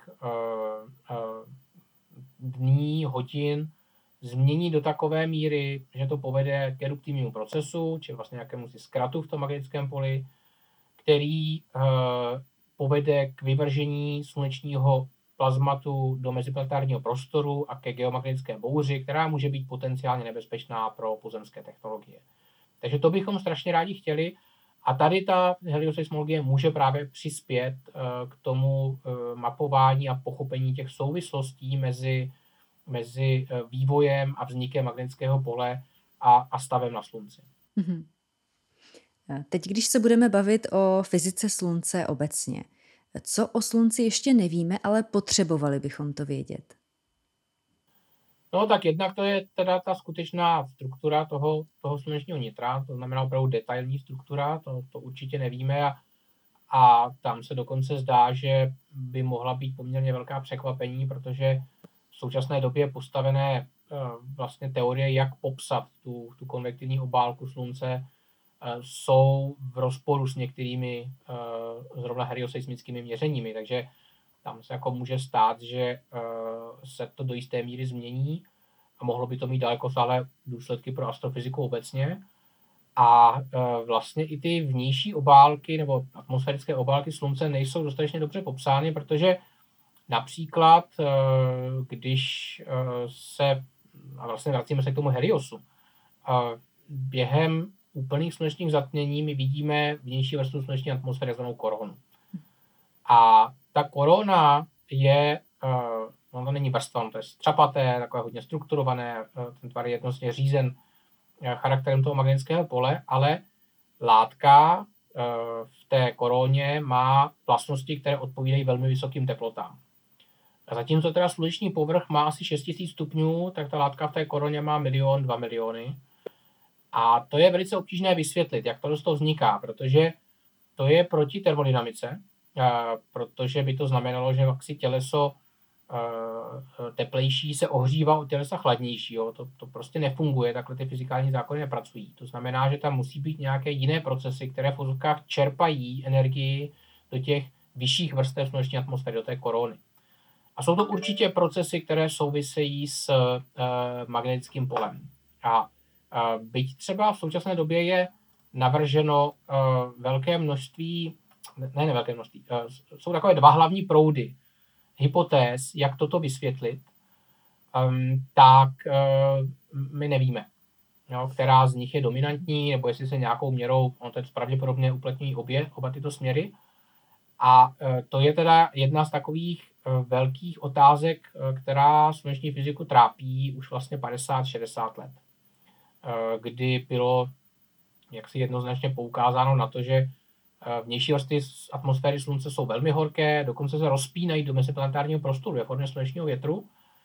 A eh, byť nějaké, řekněme, jako popisné, popisné hypotézy, teorie jsou k dispozici, tak, tak ta, ta propracovanost, která by byla dostatečná k pochopení těch jevů, dneska není k dispozici. A je tam velká, eh, jak si vidět, eh, snaha v tom, že vlastně eh, my v tomto okamžiku jsme ve stavu, kdy máme pozorovací nedostatečnost, že ta pozorování, která získáváme, tak jsou buď epizodická, to jsou třeba ta měření pozorování, která pocházejí z úplných slunečních zatmění, to je občas a ještě jenom na chvíli, a my bychom potřebovali jako systematická pozorování dlouhodobě a, a to technologicky v současné době není možné. A, e, a nebo nemáme dostatečně podrobné ty údaje, protože jsme daleko. Takže velká e, naděje se vkládá teď do dvou kosmických sond, které míří směrem ke Slunci. Jedna už tam je, Parkerova sluneční sonda, která vlastně prolétá těmi vrstvami sluneční atmosféry a, a už vlastně přinesla jako obrovské výsledky, které jsou do jisté míry průlomové z hlediska Eh, pochopení toho dění v té eh, sluneční koroně a, a druhým je automat eh, evropské provenience Solar Orbiter, které, který by tam měl dorazit během několika let. Takže tam si nějak myslíme nebo doufáme, že, že ta, ten hlad po těch nových, lepších, přesnějších měřeních přímo z místa bude, bude ukojen a snad se dostaneme někam dál. Mm-hmm. Teď asi nejčastější otázka ohledně slunce, která zaznívá z pléna, a to je blackout. Jak jsme na tom, jak je to pravděpodobné, jak jsme připraveni, jak jsme se posunuli? Uh, no, krátká odpověď na tuto otázku uh, je, že neřešíme otázku jestli, ale řešíme otázku kdy. Uh, je to tak, že opravdu ty eruptivní události, ke kterým na slunci dochází maximu činnosti je relativně často, třeba mohou být eh, události, které k tím dochází jednou za den nebo jednou za několik dní, tak v okamžiku, kdy dorazí do eh, blízkosti naší země, tak tady mohou dělat docela neplechu. A to proto, že jednak reagují s zemskou magnetosférickou obranou, to znamená, že ty, řekněme, sluneční částice, které mohou být rychlé a horké, se nedostávají přímo na Zemi, nebo jenom velice omezeně, ale ta, ta zemská magnetosféra na tom nějakým způsobem reaguje A změny magnetického pole, to, to se známe z fyziky, znamenají generaci elektrického proudu. Takže jestliže nám začne přicházející plazmový oblak uh, sloumat se zemskou magnetosférou, tak ty impulzy prochází vlastně celou tou zemskou magnetosférou a tedy i povrchovými strukturami, takže taková uh, dlouhá vedení elektrických proudů nebo, nebo, nebo ropovody a podobně dochází na nich ke generaci uh, parazitních elektrických proudů, které mají jiné vlastnosti, než se očekává uh, od těch technických zařízení. To znamená, že oni jsou například v podstatě stejnosměrné. Jejich doba proměnosti je dlouhá, minuta, pět minut, zatímco ty nesné proudy, které tečou po těch elektrických drátech, tak ty jsou střídavé a mění se v Evropě že jednou za, za uh, 50 krát za sekundu. A to znamená, že některá zařízení vlastně nejsou úplně uh, připravena na příjem takovýchto nadproudů, které jsou stejnosměrné a může docházet k jejich poškozování. V historii se to opakovaně stalo. Uh, ta nejznámější situace je z roku Eh, která se jako dot, dot, dotknula tady té energetiky, tak to je z roku 1989, kdy došlo ke známému kebeckému blackoutu, čili tam došlo k tomu, že jaksi charakter elektrického proudu, který byl narušen přítomností těch indukovaných proudů, které vyvolala sluneční aktivita, tak způsobil kaskádní kolaps energetické sítě v Kanadě na velkém území a, byl vlastně nazvaný ten velkoplošný blackout.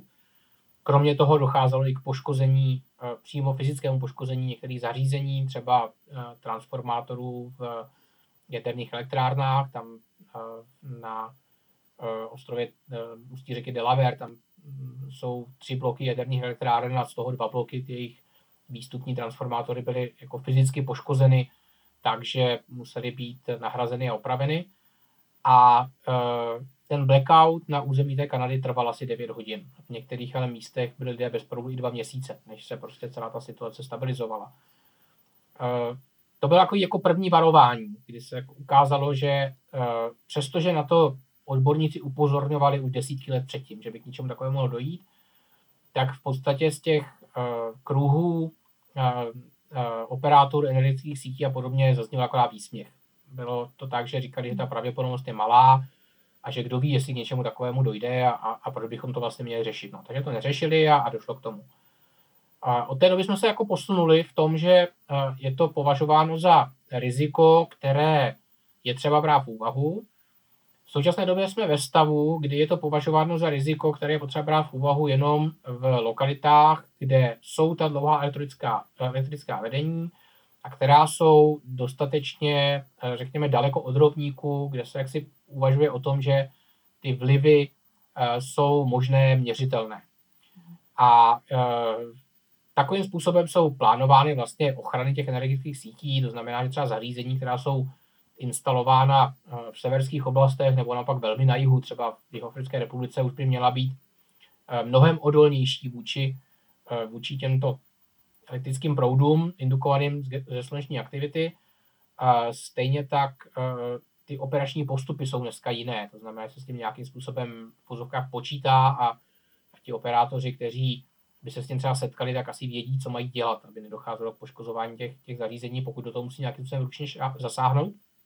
Nicméně a situace je taková, že vlastně tyto vlivy jsou v podstatě eh, eh, považovány za naprosto nedůležité v zemích, jako jsme my. Třeba ty střední geomagnetické šířky, střední Evropa a podobně, jak tady se považuje za eh, vliv sluneční aktivity v podstatě za vyloučený. Z nedávné doby jsou ale k dispozici studie, které se zabývaly nikoli jenom těmi velkými událostmi, to znamená těmi opravdu mohutnými slunečními erupcemi, ale které se zabývaly dlouhodobým vlivem i těch menších událostí, kterých je ale mnohem, mnohem víc, ty jsou mnohem častější. A e, třeba v této souvislosti, a to byla vlastně nějaká pilotní studie, která byla provedena pro uh, území Spojených států amerických, tak ta ukázala, že celá 4% poruch se dá připsat vlivu sluneční aktivity. Hmm. Uh, 4% není úplně málo. A když se budeme potom bavit v nějakých všichni se baví v penězích. Takže když se budeme bavit v, v hodnotách nějakých uh, škod, které tyto události způsobily, tak, tak to jsou opravdu miliony, možná miliardy dolarů ročně. Takže to není úplně málo. Um, a asi stojí za to se tím nějakým způsobem zabývat. Ale ta studie ukázala mimo jiné, že tento 4% nárůst, který souvisí s tou sluneční aktivitou, je pozorován nejenom v těch uh, zasažených nebo zasažitelných severských oblastech, ale že to jde až na jich. No, že ten relativní nárůst je zhruba stejný. Je pravda, že v absolutních číslech je to samozřejmě víc na tom severu než na tom jihu, protože ten sever je blíž těm geomagnetickým pólům a tam ty efekty jsou silnější, ale, ale ten relativní nárůst je podobný. No a my jsme na to konto vlastně udělali podobnou studii pro eh, zařízení tady v české rozvodné síti. Po velmi, velmi, velmi dlouhém a obtížném vyjednávání se nám podařilo eh, tady získat vlastně z těch všech eh, hlavních společností přístup k poruchovým datům, které jsme porovnali se s událostmi v geomagnetické aktivitě, které souvisí s tou aktivitou sluneční a podařilo se nám jako prokázat, že i tady ten nárůst vidíme. Mm-hmm. Že to odpovídá zhruba, v té sumě to nejsou 4%, ale zhruba 2%, ale eh, že ten nárůst může být eh, té chybovosti, může být třeba 10% v rámci několika dní po úderu nějaké silnější události nebo dlouhodobější expozici něčemu, něčemu slabšímu. No a eh, toto jsme vlastně nějakým způsobem předali těm lidem, kteří nám dali ta data k dispozici a ta informace byla absorbována a tím to nějakým způsobem skončilo. Um, takže já sám si uvědomuji, že my jsme v tomto trošku pozadu, protože uh, Spojené státy, které tím byly přímo zasaženy, že v tom roce 1989, uh, tak tu problematiku začaly studovat vlastně prakticky okamžitě, takže tam začaly vznikat v podstatě úřady, které nemají uh, za úkol nic jiného, než monitorovat sluneční aktivitu, geomagnetickou aktivitu a vydávat případná varování. A to je něco, co se tam děje zhruba 20 let. Mm-hmm. V Evropě možná víc dokonce, 25 řekněme. Ten, ten čas letí hrozně moc. V Evropě se tohle začalo řešit před nějakými 10-15 roky v zemích, jako je Velká Británie, Švédsko, Finsko, kde opravdu jsou velké, velké snahy, nebo tam, tam, tam, tam ta rizika jsou větší, zase jsou to země, které jsou severněji, takže blíž tomu geomagnetickému pólu, že tam ty efekty se skutečně očekávají větší. A tady na území eh, těch zemí, jako je Česká republika a podobně, tak po té odborné stránce to je otázka poslední, řekněme, pěti let. Jak se to dostane nebo nedostane do těch eh, technologických okruhů, eh, to se, to se ještě uvidí. Mm-hmm. Stále to riziko je považováno za zanedbatelné, to znamená, že i ty výsledky, které my jsme jaksi jim předali, tak byly vyhodnoceny jako, že to je riziko nedůležité. Možná je, to já už nedokážu úplně posoudit, protože nemám vzdělání tady v tomto oboru. Ale e, je to tak, že jaksi jsou e, ti odpověd, ty odpovědné osoby, které jsou odpovědné za bezproblémový chod energetické sítě přesvědčení o tom, že e, na našem území velkoplošný blackout způsobený sluneční aktivitou nehrozí. Je to samozřejmě možné, já, já naprosto chápu, že jsou mnohem podstatnější vlivy, které uh, hrozí reálně opravdu tím blackoutem u nás uh, s větší pravděpodobností a dneska to jsou jednoznačně nevyspytatelné obnovitelné zdroje. Uh, sluneční a větrná energie, která je strašně fajn, ale způsobuje obrovské problémy vlastně v regulaci té energetické sítě jako takové a, opravdu je asi v tom stavu, že je potřeba prioritně řešit problémy tohoto typu a nějaká sluneční aktivita je prostě podružná. Mm-hmm. Já musím tady zase ujist jiný příklad, a to sice Kenningtonovu událost, strašně slavnou Kenningtonovu událost z roku 1859, kdy to je něco, co my považujeme vlastně za e, nejsilnější e, událost, kterou je schopno asi slunce na nás v vozovkách prsknout v té době ty energetické rozvědy byly v plenkách, takže tam vlastně nebylo ovlivnění vůbec žádné, ale dlouho dosahové nebo dálkové rozvody byly a to byl telegraf, takový mm-hmm. internet viktoriánské éry. A ten měl obrovské problémy, protože e, třeba očití svědkové říkají, že v té době e, ty elektrické proudy tam vygenerované vytvářely jiskry, které srčely až na zem z těch telegrafních proudů, operátoři byli popáleni, stalo se to opakovaně. Takže to je taková jako událost, které se v pozorkách trošku bojíme, že to je přesně to, co by prověřilo ty technologické prvky, jak jsou teda nastavené a jestli teda reálně máme se obávat nebo nemáme. A ten argument, který uh, spěl k tomu, že se toho obávat nemáme, byl uh, argument časový, kdy uh, ta statistika těch událostí je relativně krátká a vypadalo to, že k takovým událostem dochází tak jednou za 400 let.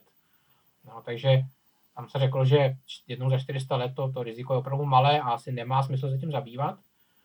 Jenomže uh, my máme z poslední doby vlastně porovnání nebo pozorování události, která byla podobně masivní. Je to z roku 2012. A to znamená, že najednou máme ne jednu událost za 400 let, ale jednu událost za 100 let. A hmm. to je ta statistika jde už někam úplně jinam. A co nás zachránilo v tom roce 2012, jestli se nedošlo k tomu reálnému prověření, jestli jsme nebo nejsme připraveni, bylo to, že ta událost byla směřována na druhou stranu slunce. A víme o tom jenom proto, že tam byla kosmická družice, která to změřila, ale ta jako jednoznačně ukázala, že by to byla uh, událost, která by uh, hraničila s něčím podobným, k čemu došlo v tom roce 1859. A uh, takže jak se nám nějakým způsobem zkracuje ta časová škála, ta, ta charakteristická četnost, uh, s jakou tyto události zjevně jsou na Slunci, vznikají a chodí do toho meziplanetárního prostoru. A v posledním, teď se ten rok nebo dvěma rok, eh, před dvěma roky uh, se objevila studie, která tyto události um, monitoruje ještě jaksi detailněji. Tam se ta časová škála už zkracuje tak zhruba na 60-70 let. Takže mm-hmm. jestli se potom už bavíme o tom, jestli může k něčemu takovému dojít s takovou nějakou uh, časovou uh, škálou, tak to vlastně odpovídá situaci, jako když v jiném oboru řešíme, jestli je pro nás důležitá stoletá povodeň. Mm-hmm. To je úplně to stejné. Stoletá povodeň neznamená, že to je, že přijde jeden, jeden rok a pak 99 let máme pokoj, ale to ukazuje, že v dlouhodobém dlouhodobé rozvaze k takovéhle události dochází zhruba jednou za 100 let. Ale může to být třeba za rok, může to být za tři roky, může to být za 10 let. Hmm. A pak třeba bude 200 let pokoj. A stoleté povodně se řeší. Jo. Staví se proti povodňové bariéry, protože stoletá povodeň je považováno za reálné riziko. A my jsme v případě těch události srovnatelný s Carringtonovskou dneska ve, stejném, ve stejné pozici, že se zdá, že teda ta statistika je zhruba srovnatelná. Takže se nabízí otázka, jestli by se k tomu, jestli by se tento uh, postoj neměl nějakým způsobem přehodnotit. Ale to je otázka na někoho jiného. Mm-hmm. Nechme teď blackout eh, daleko, co nejdál. Eh, pojďme k tomu, co už jsme nakousli, a to je vědecké myšlení. V čem podle vás spočívá to, jak se vědci dívají na svět a co bychom si i my lajkové, co nejsme vědci, od nich mohli vypůjčit? Tak jednoznačně je to ověřování údajů z více zdrojů. To znamená, že když si něco přečtu eh, na bulvárním plátku, tak tomu hned nevěřím a zkusím si to ověřit z nějakých, pokud je to pro mě důležitá ta informace, tak si ji ověřuji z nezávislých, nezávislých zdrojů. A to je přesně to, co, eh, na čem je založená ta vědecká práce. To znamená ověřování, eh, eh, hledání nezávislých zdrojů a tak dále. Potom je to to kritické myšlení, to znamená, že třeba v okamžiku, kdy já ve své práci získám nějaký jak to říct, výsledek, s kterým jsem spokojen, protože tak nějak jako zapadá do té mé představy, jak, jak věci fungují, tak bych neměl usnout na Vavřínech, ale měl bych o tom začít přemýšlet kriticky. To znamená říkat si, není to prostě jenom výsledek nějaké schody náhod, které vedly k tomu, že jsem dostal něco, co jsem očekával, že dostanu, takže se ty věci prověřují, testují, uh, verifikují a tak dále. Takže to je něco, k čemu by vlastně jako velice podobné tomu ověřování z těch nezávislých zdrojů. A potom si myslím, že to je právě taková ta otevřená mysl. To znamená, přistupovat k těm věcem tak, že e, nepředjímám automaticky e, závěry předtím, než e, se k ním dospěje. No, že nezačnu číst článek s tím, že ať si tam píšou, co si tam píšou, tak buď to teda potvrdí to, co si myslím, anebo nepotvrdí a v tom případě ten, ta, ta informace je prostě vadná, tak uh, to, to není správný přístup. To, to určitě ne. A to samozřejmě vede i k tomu, že vědci jsou přístupní těm odborným diskuzím. Naslouchají argumentům druhých stran, přemýšlejí o nich, tak se pozná podle mě dobrý vědec, no, že je schopen jaksi odpovídat na úrovni dotazům, které mohou být do jisté míry třeba šťouravé nebo, nebo, nebo, nebo možná i kritické, ale v tom spočívá ten pokrok, že o tom začnu přemýšlet, jestli náhodou ten můj oponent nemá pravdu, nebo jestli na, to, na těch jeho slovech něco není. A pokud ano, tak se to snažím zapracovat do té své úvahy a uh, už se mi jako i v minulosti stalo, že jsem, že jsem svůj výsledek zahodil čistě z tohoto důvodu, uh, protože se ukázalo, že vlastně ano, že ten oponent má pravdu a že ten můj výsledek vlastně není kvalitní a není dobrý. Uh, takže to je, to je z mého pohledu ten, ten přístup, který by měl být uh, aplikován na uh, informace, které jsou pro mě z nějakých důvodů důležité. Takže neupínat se na, uh, na jedna, řekněme, jeden, jeden proud třeba médií a podobně, ale, ale dívat se i na ty oponentní názory. A, a trošku se bojím, že hm, když se budeme bavit třeba o mass médiích, tak v současné době dochází k něčemu, co bych se možná nebál označit i za cenzuru. Že vlastně vznikají i státní úřady na třeba i mezinárodních úrovních, které nějakým způsobem eh, od stolu rozhodují o tom, co je a co není pravda. A co hmm. se prostě bude a nebude pouštět dál a co bude považováno za, za věci, které uh, se dál dostat nesmí a bude vyvinuto velké úsilí k tomu, aby se argumentovalo proti těmto názorům. Já si myslím, že to není správně, že uh, pokud to jsou informace, které jsou pro mě důležité, tak já bych se měl dostat vlastně ke všem těm zdrojům a být, uh, možná nejsem schopen to úplně posoudit, uh, jestli ty uh, argumenty jsou založené na, na, na realitě nebo ne, ale měl by být informován o tom, že ten uh, pohled, který je prezentován, není jeden jediný. Mm-hmm. Že existují i alternativy a, a že možná ty alternativy jsou stejně dobré jako, jako to, co je prezentováno jako absolutní pravda. Mm-hmm. Ostatně jako i, i to samotné poznání, že, že něco jako absolutní pravda vlastně neexistuje, je podle mě strašně důležité a, a kdyby si tohle lidé často uvědomili, tak uh, by se nám asi žilo líp. Mm-hmm. Ono taky teď mě napadá, eh, jak si člověk má trénovat kritické myšlení, když nebude konfrontovaný s různými zdroji informací, s různými typy argumentace to potom, když dostaneme prezentováno jeden výsledek, který prošel kritickým myšlením někoho jiného a my už to máme jenom převzít, tak kritické myšlení u nás asi moc rozkvétat nebude. No.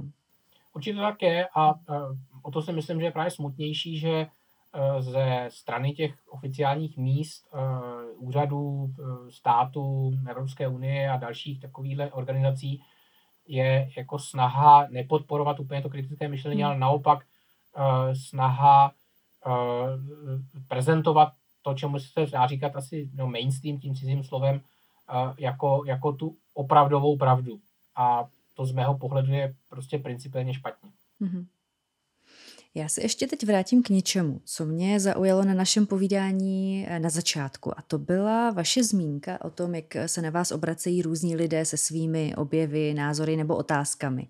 Tak mě napadlo, jestli si vybavíte, s jakou nejbizarnější věcí eh, se na vás někdo vytasil, chtěl to potvrdit nebo argumentoval v prospěch té bizarnosti. Uh, no, přiznám se, že to nejsou informace, které bych v hlavě nějak dlouhodobě uchovával. Uh, typicky to jsou uh, jaksi asi situace, které uh, právě protože se zabývám sluncem, tak uh, jaksi uh, co je původem té uh, sluneční aktivity nebo původem uh, jaksi dění, které se tím týká a, a jsou lidé, kteří neustále prosazují velkou měrou, že spousta věcí ve vesmíru není teda řízena třeba gravitačním polem, ale že tam obrovskou roli hrají elektromagnetické síly. To znamená, že jsou lidé, kteří, a já nevím, že to je bizarní, jo, protože to je tak těžko říct, spíš, že třeba vím, že jsem dostal nějaký e-mail, který se mě snažil přesvědčit o tom, že e, zdrojem energie e, slunce nejsou termojaderné reakce, které probíhají v jeho nitru, ale eh, že to jsou prostě nějaké elektromagnetické síly, které jsou zatím eh, odpovědné, že tam v podstatě probíhá nějaký obrovský elektromagnet, který eh, generuje dostatečné množství tepla na to, aby to slunce mohlo fungovat. A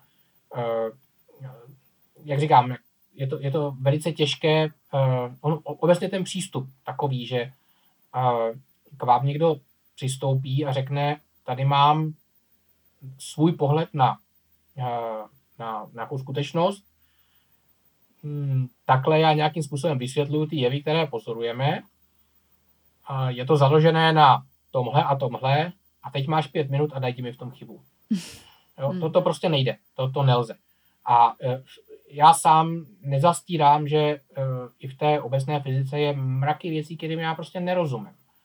No, e, nebo rozumím jim natolik e, mělce, že jako nejsem schopný tu, tu představu ani posoudit, na tož pak v tom hledat nějaké chyby. A uh, to jsou právě takové ty momenty, kdy ti, ti lidé z té druhé strany říkají, a to jsem si myslel, že jsi teda chytřejší, že jsi docentem na vysoké škole. No, tohle jsem myslel, přece měl vědět.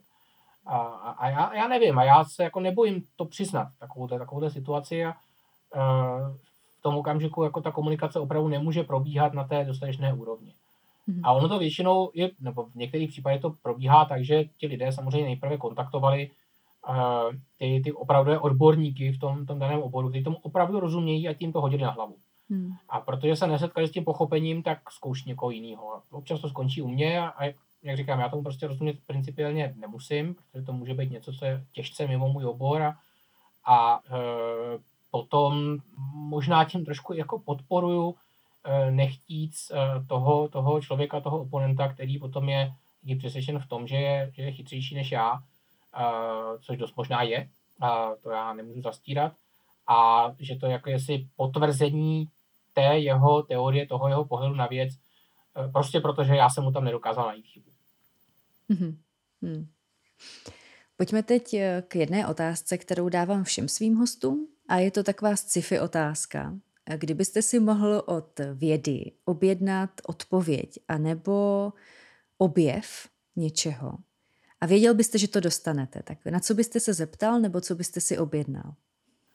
Uh, uh, no, taková ta opravdu snílkovská otázka je, uh, jestli budeme, jestli najdeme mechanismus, který nám reálně umožní prostě cestovat daleko do vesmíru, který bude Eh, jak se opravdu fyzikálně opodstatněn. A to je celé řízené tím důvodem, že kromě Slunce mě zajímají i jiné hvězdy a my třeba máme metody, které nám uh, také na dálku umožňují uh, se na ně podívat, to znamená nějakým způsobem třeba rekonstruovat, jak asi vypadají.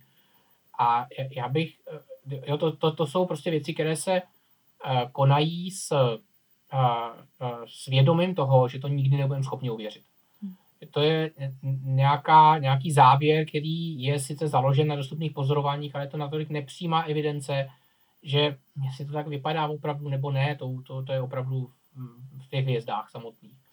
A e, já bych strašně rád věděl, jestli tam někdy můžeme jaksi dostat a, a tyhle ty věci ověřit. Takže takové to, jestli je opravdu možné mezihvězdné cestování reálně, tím nemyslím taková ta představa těch mnohogeneračních lodí, které vyletí obrovský hvězdolet ze, ze sluneční soustavy a, a e, tisíc generací tam bude, aby doletělo k nejbližší hvězdě a, a nějakým ní podívat, tak to, to je něco, co by mě co by mě zajímalo. Samozřejmě, já jsem fanouškem Star Treku, takže mě to, mě to vede tímhle, s tím, tím, tímto směrem. A s tím samozřejmě souvisí mhm. výskyt toho mimozemského života, a protože pro mě osobně to není úplně nejdůležitější téma, jestli ve vesmíru je nějaký jiný život než my. Já jsem přesvědčen o tom, že ano, protože, uh, jak už, nevím, jestli to byl Fermi nebo kdo to řekl, uh, tak říkal, že pokud jsme tady jenom my, jakožto vyspělá civilizace, tak uh, ten vesmír je vlastně obrovské plýtvání místem. Takže já jsem přesvědčen o tom, že jsou někde nějaké životní formy a, a asi by mě zajímalo teda, jestli jsou na tom lépe než my protože mhm. já si osobně myslím, že naše civilizace na tom, na tom není moc dobře z hlediska své budoucnosti. Mm-hmm. Um, uh, takže to jsou takové ty otázky, které jednoznačně souvisí s tím, uh, že bych chtěl, když to, když to velice konkretizuju, tak bych chtěl objev uh, nasvětelného cestování. Mm-hmm. Parádní otázky, parádní objev. Naše povídání uzavřu další klasickou otázkou, která mě taky zajímá u všech lidí, které si zvu. Protože je to taková esence toho, proč si je vlastně zvu.